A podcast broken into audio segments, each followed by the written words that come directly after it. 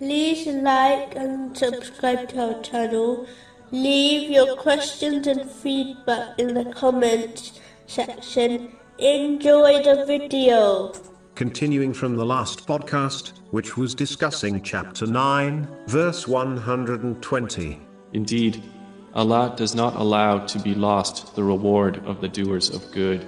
The doers of good are those who strive to gain and act on Islamic knowledge, thereby sincerely obeying Allah, the Exalted, as outlined earlier. This leads to the love of Allah, the Exalted, which according to a narration found in Sahih Bukhari, number 6502, causes him to empower his servant, so that they only use the blessings they possess, such as their eyes, ears, and tongue, in ways which are pleasing to Allah, the Exalted. This will lead to success, in both this world, and the next. Moving on to chapter 9, verse 121. Nor do they spend an expenditure, small or large, but that it is registered for them, that Allah may reward them. A narration found in Jami At Tirmizi, number 661, advises that when a Muslim donates a tiny amount of charity, such as a single date fruit,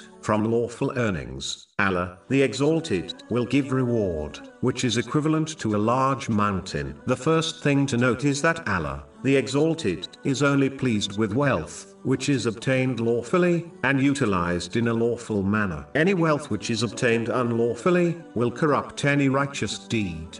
It is used upon, such as charity, or performing the holy pilgrimage with it. A narration found in Sahih Muslim, number 2346, clearly warns that a person's supplication will be rejected if they obtain and utilize the unlawful. If one's supplication is rejected, how can any other action be accepted by Allah, the Exalted? Finally, this narration indicates the importance of spending in any way which pleases Allah, the Exalted, such as spending on one's needs, and the needs of their dependents, which has been confirmed in a narration found in Sahih Bukhari, number 4006. Allah, the Exalted, will greatly reward those who spend in the correct way, according to their intention, meaning the quality of their spending, and not according to quantity. Therefore, Muslims should correct their intention by spending for the sake of Allah, the Exalted, according to the traditions of the Holy Prophet Muhammad,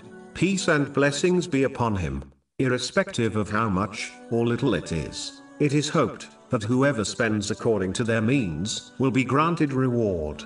According to the infinite status of Allah, the Exalted, which is beyond comprehension, but the one who holds back will miss out on this great reward.